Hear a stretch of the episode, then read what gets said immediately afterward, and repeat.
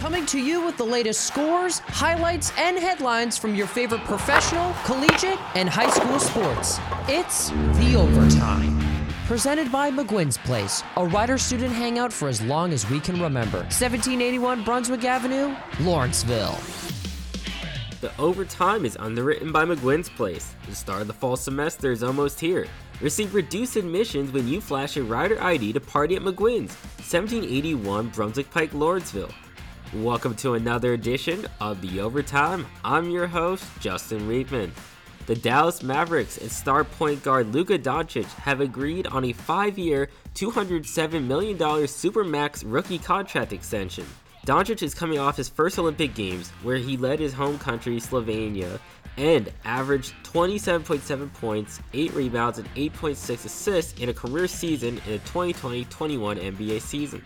Baltimore Ravens quarterback Lamar Jackson was non committal on whether he would get vaccinated after being infected with COVID 19 twice in the past eight months, saying it was a personal decision.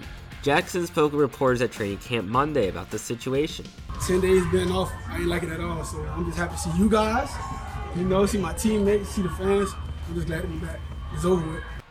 Major League Baseball and Barstool Sports have had significant negotiations about having national midweek games on the site's platforms. The discussions are what Barstool founder Dave Portnoy was referring to last week when he mentioned his company has had talks with major leagues. MLB and Barstool potentially could team up to create a new type of broadcast with a focus of in-game gambling. The talks have started recently, and while it picked up, an agreement is yet in certainty. One source deemed it was 50 50. Neither side chose to comment. Shaedon Sharpe, the number 6 prospect in the ESPN class of 2022, says he has narrowed his list of options to 5. The NBA G League Ignite, Arizona, Kansas, Kentucky, and Oklahoma State. Sharpe made a strong case for consideration as the best long term prospect in high school basketball. He had an outstanding spring and summer, showcasing his diverse shot making ability and explosiveness. Sharpe averaged 22.6 points, 5.8 rebounds, and 2.7 assists in 28 minutes over 12 games at the EYBL, leading the event in points scored and finishing in the top 5 in three pointers made. That's all for this edition of The Overtime.